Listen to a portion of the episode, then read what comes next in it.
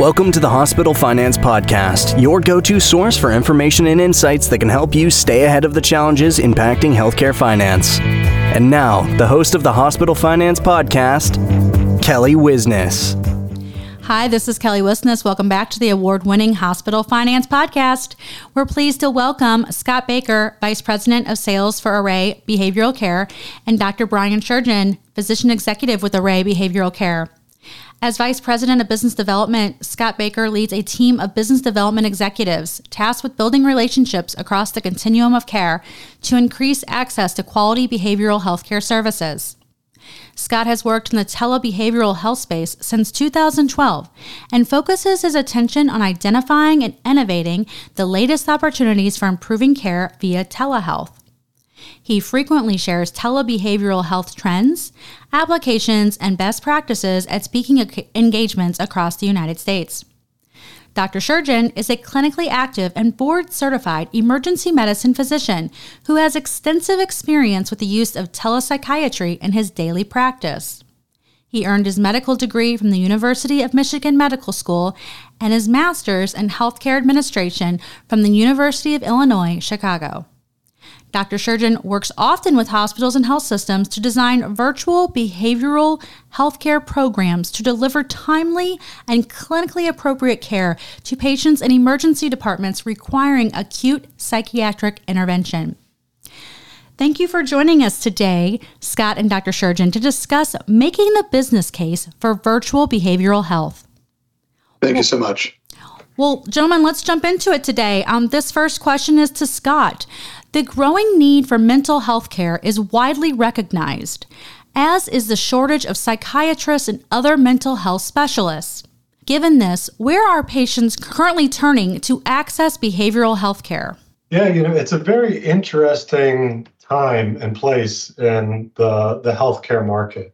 You know, it was a trend that we saw even before COVID, but was certainly accelerated by COVID, where you're seeing more and more options for a consumer that, you know, might be digital enabled uh, tools. But at the end of the day, we still find that the vast majority of individuals, you know, seeking behavioral health care, direction, and services are still looking to the trusted inst- institutions in their communities, like the hospitals, health systems, and clinics that have been there for, for decades and are a pillar in the kind of the fabric of healthcare delivery in their community. So specific to hospitals and health systems, we're seeing behavioral health patients present with increasing incidence, acuity, and complexity to hospital emergency departments.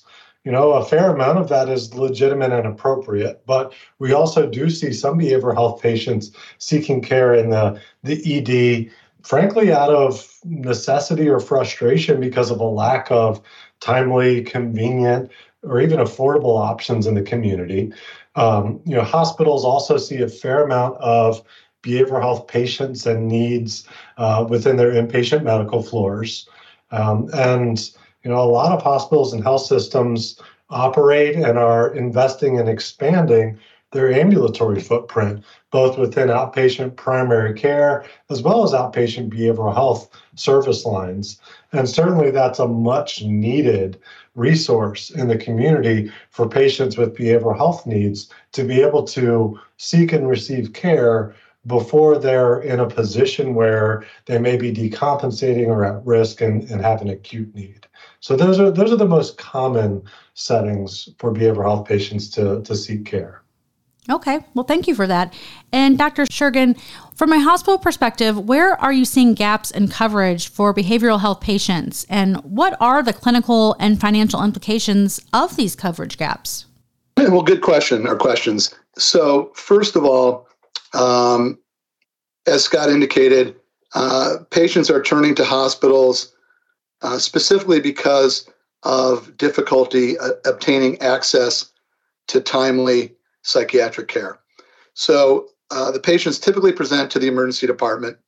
Some are in acute crisis and are being brought in by family members or paramedics or police. And uh, the vast majority, though, come in voluntarily um, seeking help for Uh, depression, substance abuse disorders, psychosis, um, anxiety, and so forth. The emergency department has become their de facto home for access to, to care. And because of that, it's created a gap in coverage for most emergency departments across the country. Um, with rare exception, um, the amount of psychiatric patients presenting to the emergency department, especially in the aftermath of COVID, has overwhelmed the resources that are available at most community, um, or for that matter, even teaching hospitals. So big gap in coverage, especially in the evening hours and after hours after midnight, which is when a lot of psychiatric patients, in fact, a lot of patients, even medical patients, arrive in the emergency department. The biggest um, time of arrival for patients in an emergency department is the late afternoon and evening, and psychiatric patients tend to come in even a little bit later than that. Um, so they're coming in at a time when resources are scarce within the hospital. Those who are day workers have gone home. Um, so now you're subject to people who are on call um, or are willing to come in um, after hours. Um, and obviously that resource or that um, capability is much smaller than the capability that we have during the day. So these patients who are very vulnerable are coming in at a time when resources are scarce, even at the best staffed hospitals. But as we know, over time, um, behavioral health has never had um, the financial um, endorsement, if you will, of other service lines um, or beneficial financial support of other service lines. So because of that, there's always been uh, a lack of frontline workers in behavioral care, and especially, as we talked about, in the evenings and after hours, and especially in response to the increasing presentation of behavioral, hair, behavioral care patients in the emergency department in the aftermath of COVID. So it's it's it's almost like a, I mean, I know you're in Florida right now being hit by a hurricane, but it's almost like a hurricane Uh, occurring where you've got all these forces coming together at once, lack of access, um, coming in at hours where the hospital isn't fully staffed, and an increasing need because of the aftermath of COVID and what's happening with, with our economy and so forth. So I find the biggest gap is in the emergency department. Um, we are seeing gaps on psychiatric, psychiatric inpatient floors as well. Um, and that further compounds the problem, because if patients have to linger in the emergency department and can't get up to an appropriate inpatient psych bed, uh, then they need more care in the emergency department. We already identified uh, the fact that resources are scarce. So uh, it's really, it is a bit of a of a hurricane or tsunami effect where we're overwhelmed with these patients. Um, we can't admit them often, or we can't transfer them because there are, there aren't enough beds available to care for all the psychiatric patients that need admission. And it's difficult to discharge them home because there isn't um, community resources that can see these patients in a timely fashion. So that's where the biggest gap is, in the emergency department, followed by the inpatient department. And then um, obviously there's a need in the community, in the clinics, to see these patients. So what does that mean for the emergency department? The second part of your question was, what are the clinical and financial impacts of these gaps of coverage? Well, the first and foremost thing is that acute psychiatric patients stay in the emergency department considerably longer now than they did a couple of years ago. It's not uncommon for patients to wait three, four, five days in an emergency department to be placed into an appropriate inpatient psychiatric bed. Whereas when I first started in emergency medicine twenty-five or thirty years ago, patients would be admitted in a couple of hours, or if they had to be transferred, those beds were identified and patients were uh, transferred in a timely fashion. Um, so that boarding, if you will, of psychiatric patients leads to several things. First of all, um, clinical outcomes are always worse the longer a patient remains in the emergency department. It is a, a difficult place to receive care, in that patients are vulnerable, they're frightened, um, they don't get uh, the one-on-one uh, attention that they might get on an inpatient psychiatric floor. They're not receiving often uh, their home medications um, or being advanced to new medications that they might require. Um, so their needs are basically going unmet over those several days that they linger in the emergency department. So the clinical outcomes are poor for those patients. But that backup leads to other patients in the emergency department having delays in care. Because if resources are being devoted to psychiatric patients that are in the emergency department longer than they should be, there are less resources for the remaining patients in the emergency department. So other patients with very complicated uh, medical issues as well are often facing delays. And that includes patients with chest pain and stroke, um, and even patients that present uh, with trauma.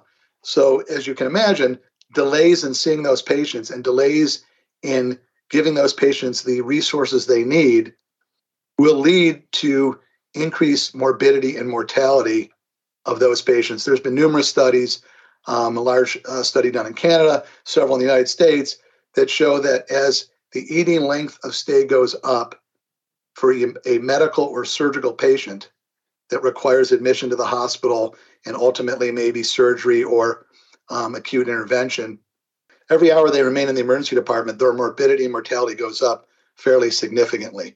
So this is a big problem, not just for psychiatric patients, this lack of access or these gaps in coverage, but for all patients that present to the emergency department. So this truly is not just a mental health issue, but it's a population health issue. It's a community health issue.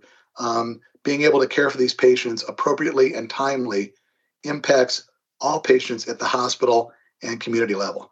And then financially, it's pretty clear that the longer these patients stay and the more resources uh, they require, the more expensive the care is um, for them.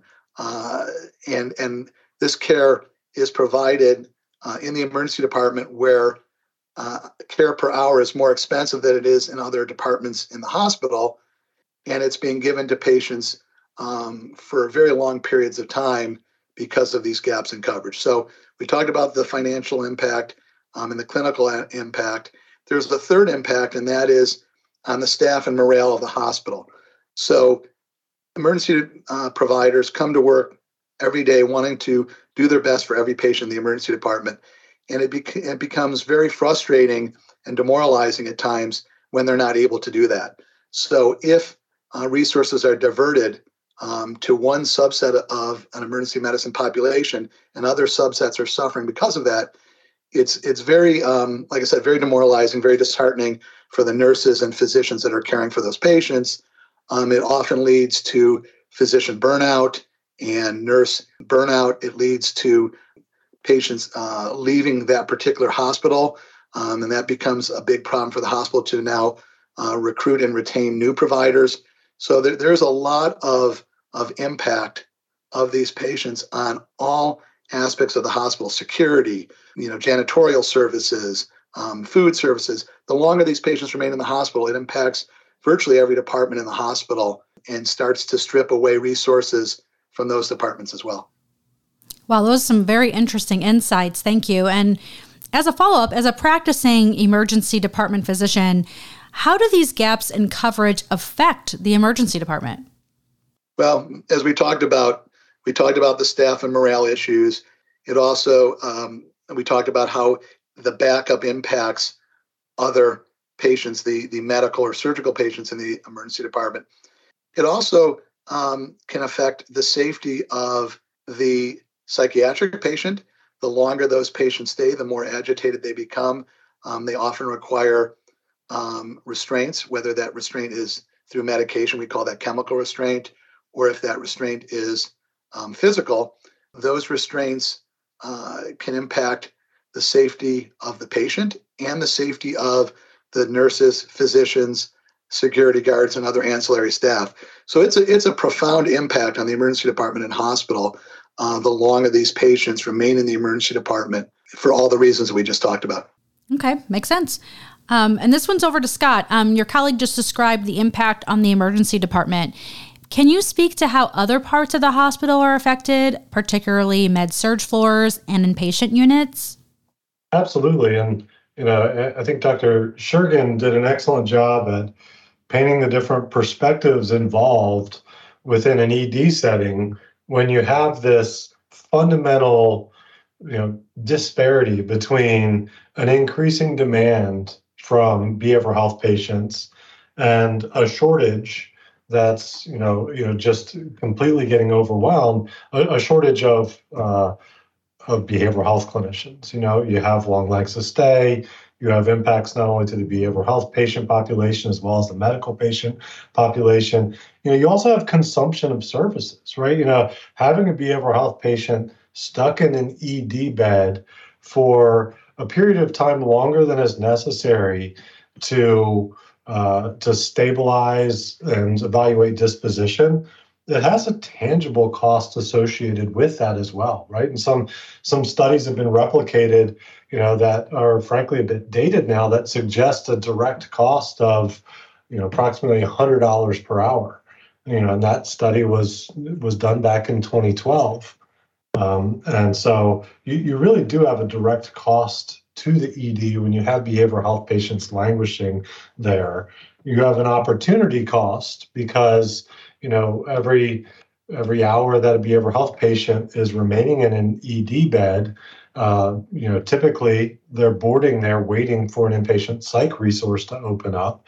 Um, you know, you're not getting the bed turnover needed to get more medical patients into those beds. And I think we all know just how much the E D is the front door to the hospital, right? You know, having poor bed turnover, poor throughput, high left without being seen rates um, has, you know, substantial direct and indirect uh, cost and opportunity costs to the hospital. Um, and the other element to consider within the E D from a financial perspective is we're finally at a point with telehealth and behavioral health where reimbursement is nearly universal and positive for the types of services that we provide uh, in an E D setting. Now, it's rare that a fee-for-service reimbursement model will constitute the entirety of uh, the cost of services, but it's now a pretty meaningful element in considering um, you know, financial Uh, you know, implications of E D. Now, when you move your your your focus over to an inpatient med surg floor, you know, typically the the business case or the the financial implications are a bit different. So, I guess maybe to start from a clinical standpoint, you know, what do you what's the use case on an inpatient medical floor for um, a behavioral health patient? And it really falls into two categories. One is the most predominant, where a hospital has a patient on a medical floor with a primary medical, you know, physical health complaint that has an underlying behavioral health concern that is challenging the, the treatment of the patient for their primary medical condition. And I, I would suggest that for those listening to the podcast, I would challenge you to actually go and look for what the incidence uh, is of a comorbid behavioral health complaint with a physical uh, health condition on your inpatient medical floor. Um, it will probably surprise you just how common that is. And your hospitalists are clamoring for support, for consultant liaison support to help them to ensure that they have the right diagnosis and treatment plan uh, to address the underlying behavioral health complaint of that patient. And I think one of the the most significant ask that we get on the medical floor is for a clearance evaluation, right? Is this patient ready to go home? Are they safe to go home? Are they um, capable of understanding, and do they have an intention to follow through on discharge instructions so that the hospital's not at risk of um, you know, recidivism or, or other HEDIS measures if that patient, you know, does not Uh, fare well when discharged? And I think we all know that um, you know, patients with a comorbid behavioral health complaint on a medical floor are really at risk of overstaying their D R G if the hospitalist is concerned um, of the safety and appropriateness of discharge, and if they're delayed in getting that psychiatric clearance evaluation. I, I promised two categories. That was all relevant to the first category. The second category of a scenario where a behavioral health need presents on a medical floor is for those hospitals who really have no choice but to move a patient with a primary behavioral health condition up to the medical floor just to keep their E D moving. Um, you know, it's somewhat rare from my experience to have hospitals do this, But when a hospital is forced to to move a, a psychiatric patient to a medical floor, um, it really has substantial impacts.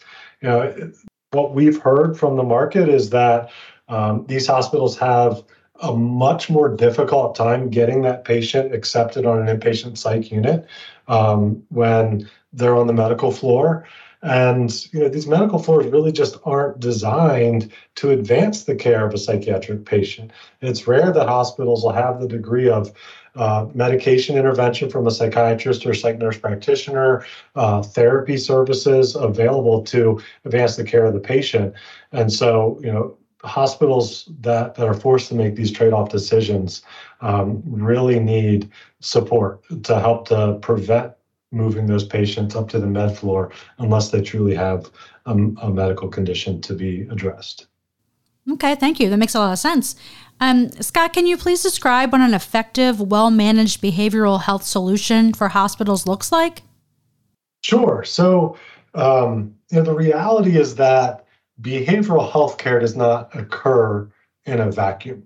You know, behavioral health is, uh, you know, a condition that really, truly, uh, you know, presents in a continuum of care. And an effective, well-managed behavioral health solution mirrors that in having a, a solution that is multifaceted. You know, here at Array Behavioral Care, we're very proud of the scope of services that we've developed over our twenty-two years of experience delivering virtual psychiatry and therapy services. And so, you know, for any uh, hospital or health system stakeholders or leaders who are who are engaging in the podcast today, I would challenge you to think about your acute and your ambulatory needs. And so, a well-designed solution has the right type and capacity of behavioral health um, clinicians and processes to support those clinicians to be able to provide timely and effective interventions within your acute settings like your E D. You know, here at Array, our on-demand service model provides reliable and expedient response times from clinicians twenty-four seven, three sixty-five to ensure that for those behavioral health patients who are seeking care in your E D, that they're dispositioned to the most appropriate, least restrictive level of care. And for those patients who do meet criteria for inpatient psychiatric admission, that stabilizing treatment is considered, initiated, and managed um, as quickly as possible so that that patient is not really just sedated and waiting for a bed. You know, further, you need uh, strong consult and liaison support services that are available and have a strong rapport with hospitalists. And then when you have the luxury of thinking beyond your acute settings, you really have to consider the needs that are upstream and downstream of your emergency department. And so we find that a lot of hospitals and health systems right now are reconsidering uh, the strategy implications of their primary care and outpatient behavioral health service lines. Those hospitals and health systems that do not yet have outpatient behavioral health service lines, most of them are thinking about establishing them now and are concerned about the ability to recruit and retain clinicians in their community. And those who have outpatient behavioral health service lines, uh, you know, most are considering expanding them. And so, you know, the right Uh, well-managed behavioral health solution for your ambulatory clinics is not only that foundation of outpatient psychiatry and therapy, because you need that. You really need a dedicated capacity of psychiatrists, especially psychiatrists and therapists in your community uh, for your primary care physicians to refer to. But then you also have to look to how can you support your primary care physicians, your pediatricians, and your other clinicians on the front line of delivering primary care to patients, because there is a subset of patients in their caseloads who can remain within their caseloads so long as you give your primary care physician support and consultation. And at Array, we have experience with a variety of different models for behavioral health integration, as well as for collaborative care that allows us to spread that scarce psychiatric resource as far as possible uh, to be able to reach as many patients as possible.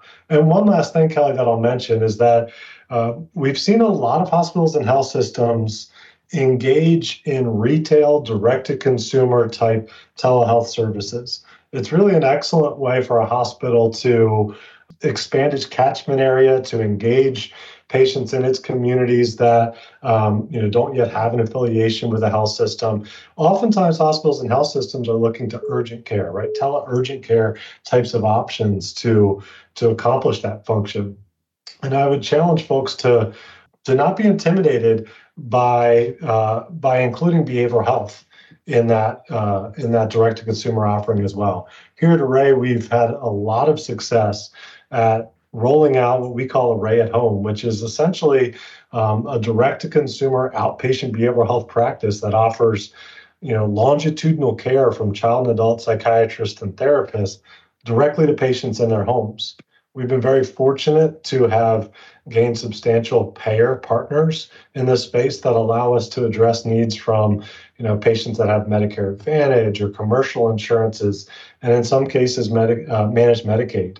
And we've really found that that's a missing piece in a lot of care continuums, to be able to introduce a virtual outpatient behavioral health option for primary care physicians who are looking for referral options for patients, as well as for stakeholders in the hospital who are looking to discharge patients. Wow, that's that sounds fantastic.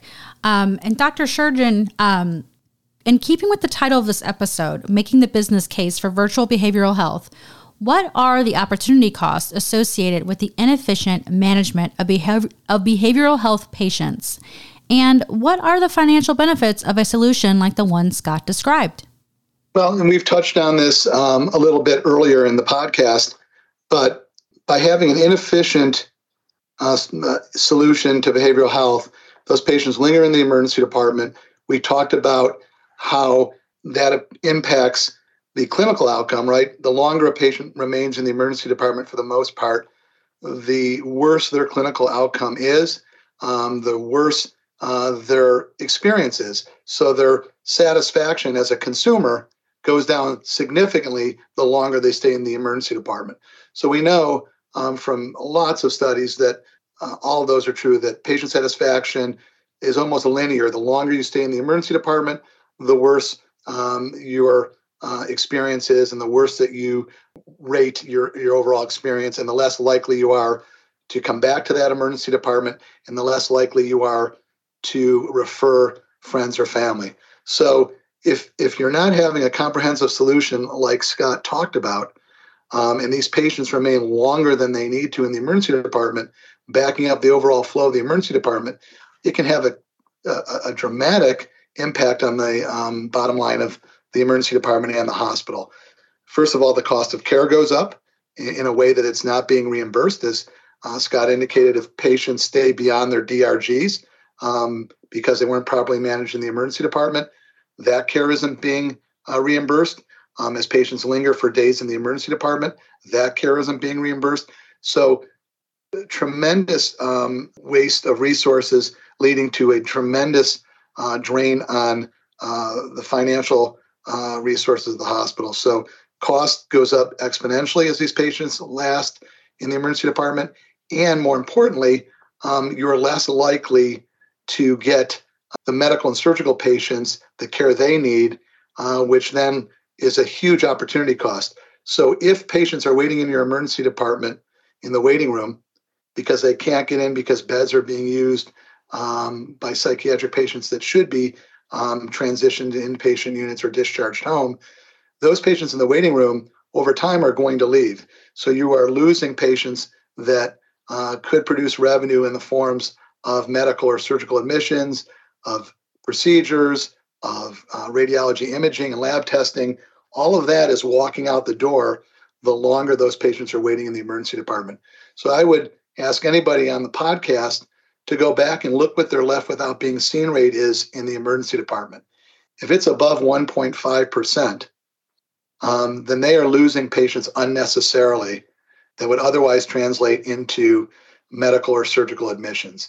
Um, and that can have a huge impact on the bottom line um, success of a hospital and the financial um, success of a hospital. So a huge opportunity cost, both in caring for these patients and in losing patients that would otherwise come into your emergency department if the waiting times uh, were more appropriate.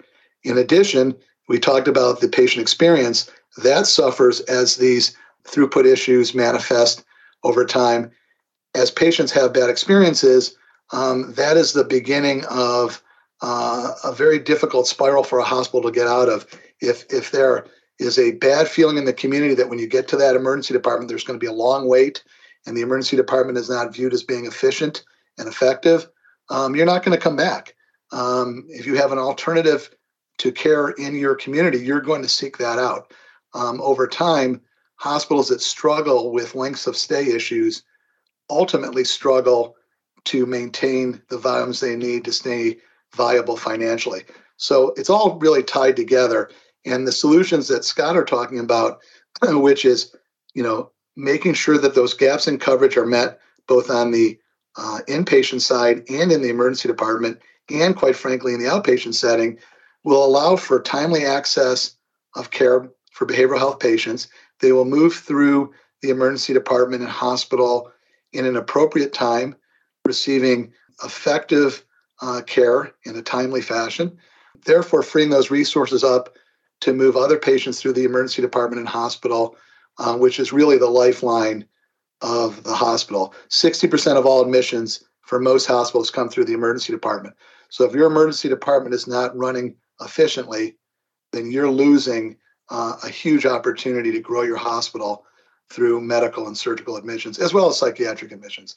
So I think those are the main aspects that a well thought out, well structured, well supported, um, comprehensive behavioral health solution uh, can bring to the hospital, um, decreasing those uh, direct costs and enhancing those revenue opportunities by moving patients through the emergency department in an appropriate and timely fashion.